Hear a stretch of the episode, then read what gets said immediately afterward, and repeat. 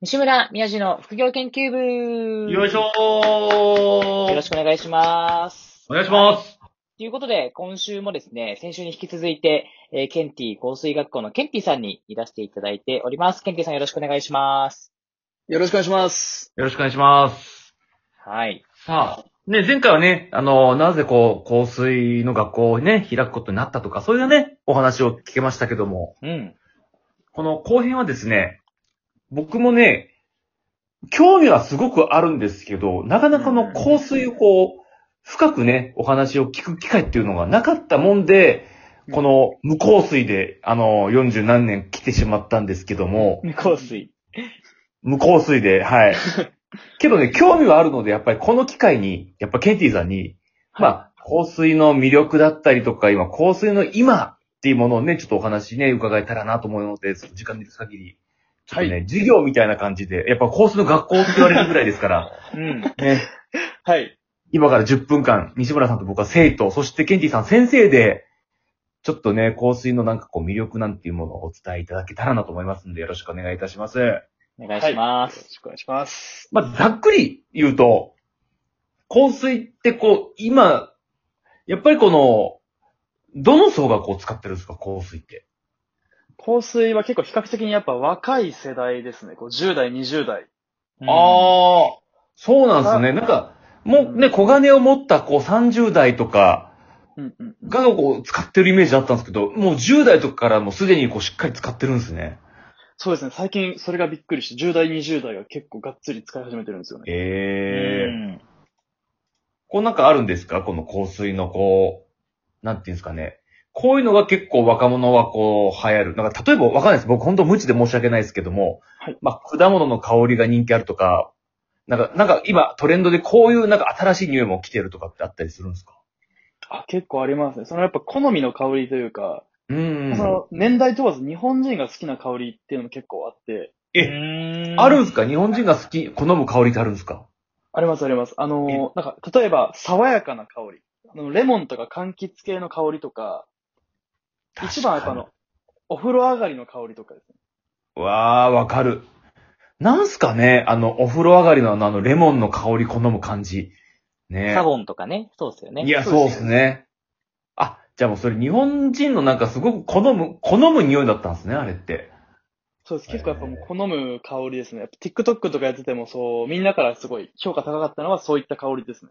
へえ。うん。僕、ちなみに、あれですよ。あの、ケンティさんの、あの、はい動画かな、インスタかな、を見て、あのはい白のホワイトティーの、はいあの、香水を、先週、白の表参道店で買いましたよ。え、本当ですおーはい。すごい。わ嬉しいです、なんか。ケンティ香水学校の生徒として、あの、忠実に教えに従 って、買わせていただきました。妻の評価めちゃ良くて。あ、本当ですかええそうなんですね。じゃあお早すすめです速。そえう。えこの日の収録に備えて、行ってきましたよ。ー。 いやもう大変恐縮ですけど、もう本当嬉しいです。うん。うんでも、こう特にこう力入れてる、なんか匂いとかってあるんですかこの香水学校で。学校で特にこう、香水の、まあ、最初の方はそのみんながやっぱこう、やっぱみんな基本的にやっぱ知らないっていうところがすごい多かったりとか、香水ってなんかちょっとこう、高級感があったり、ちょっとこうやっぱ入りづらいっていうのがみんなすごい悩みがあったんで、うん。お店入りづらいとか、なんか高いそう感じがして、ちょっと、みたいな感じがしたんで、いや、最初はちょっとやっぱこう、サボン系とか、シトラス系のこう、爽やかな香りとか、お風呂上がりのような香りとか、こう、馴染み深い香り。っていうのを最初は今中心に出していってます。う。うんん。紅茶系って今人気なんですか紅茶系はすごい人気ですね。えええー紅茶系が人気なんですか香水。紅茶系、そうそう、女の子がすっごい大好きで。ええそう。だから僕もこの買った、この白のホワイトティーっていうのも完全に紅茶系ですよ。だから。あ、それも、なんか紅茶の香りがするんですか紅茶の香りします。へえ、すごい。それってな、な、なんすかね、その、ミルクティー、レモンティーとか、アッサムティーとかってやるんですけど、まあ、どれ、いどの香りに近いですかね、なんか僕が、わかるとすれば。そうですね。まあ、ちょっと、うん、白のホワイトティーはちょっとなんか紅茶で例えづらいんですけど、イメージはなんかホテルのエントランスとか、こう入り口のすごい上品な、品のあるような、清潔感と品を感じるような、そんな感じかなっていうところで。はあ、でもすごい、なんか伝わってくる。もうその言葉だけでなんか、ね、イメージできますよね。イメージできるね。素晴らしい。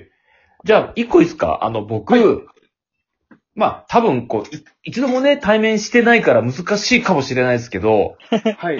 この、今僕がね、あの、ちょっとこの香水の歴史をパッとお話しするので、そんな僕に合う香水の匂いとかって、ちょっと今、教えていただくことは可能ですかあ、もちろんです。あ、本当あ、じゃあちょっと、話しますね。僕、まさに、そう先週話したケンティさん、まあ、学生の時に一回通ったんですよ、僕も。香水。うはいん。確か、侍かなんかかなわかんない。それ、そんな感じの難。しい。はい。侍。侍の香水をなんかもらって、はい。ま、幸先スタート切ったんですけど、だんだんこの、その、つけなくなってきて、はい。なんか、で、そっからこう、時間が経ち、今44になってしまい、けど、はい。こっからあれですよね、やっぱり、もっとこの加齢臭とか体から発してくる匂いも出てきてしまう年です。その匂いも、自然とこうカバーしてくれる。かつ、えー、30年ぐらい空いてしまった僕に、うんうん。なんか、そういう状況にぴったしなこの香りの香水っていうのは、どういう匂いになりますかなるほど、なるほど。そして、加齢臭だったりとか、そういった部分が気になるとしたら、結構その大衆的なものに近いのが、こう、ちょっとスパイシーな香り。はい。ブブララックペッパーとかあるんですけど、こう。ックペッパへそうですえね、そんな匂いが香水になるんですかすっごいいい匂いなんですよ。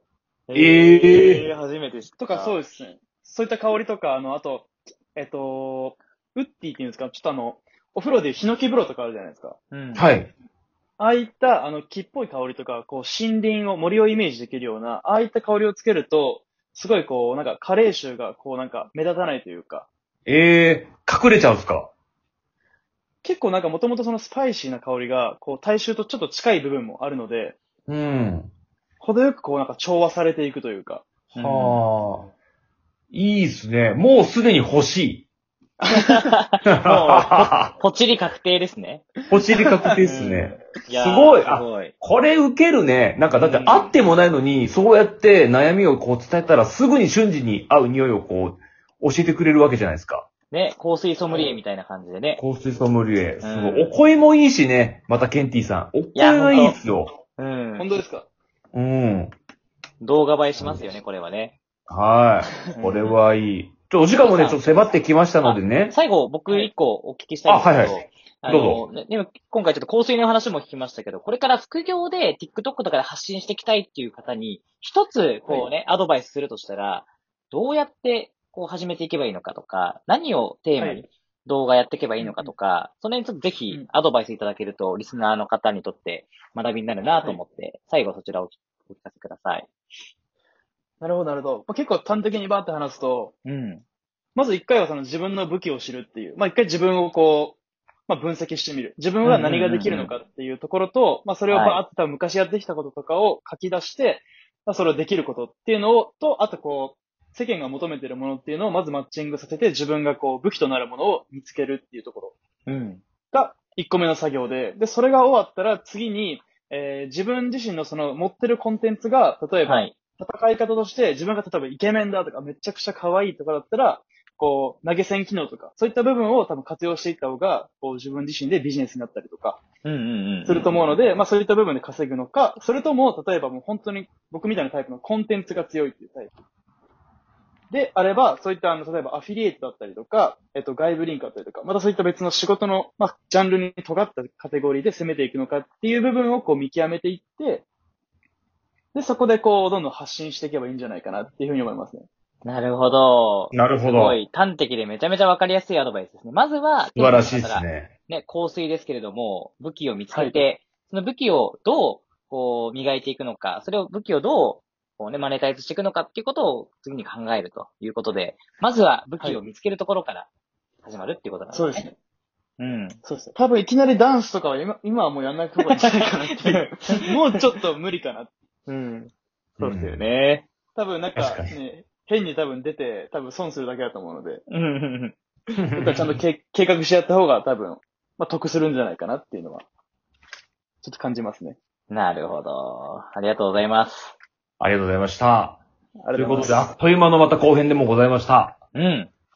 またね、お時間あるときに、ぜひ、この副業研究部の方にもね、来ていただきたいなと思いますので、またよろしくお願いします。はす。い、よろしくお願いしよろくお願まいしす。す。はい。ということで、えー、お時間が来てしまいました。またはい来週お会いいたしましょう。本日は以上でございます。さよならさよなら。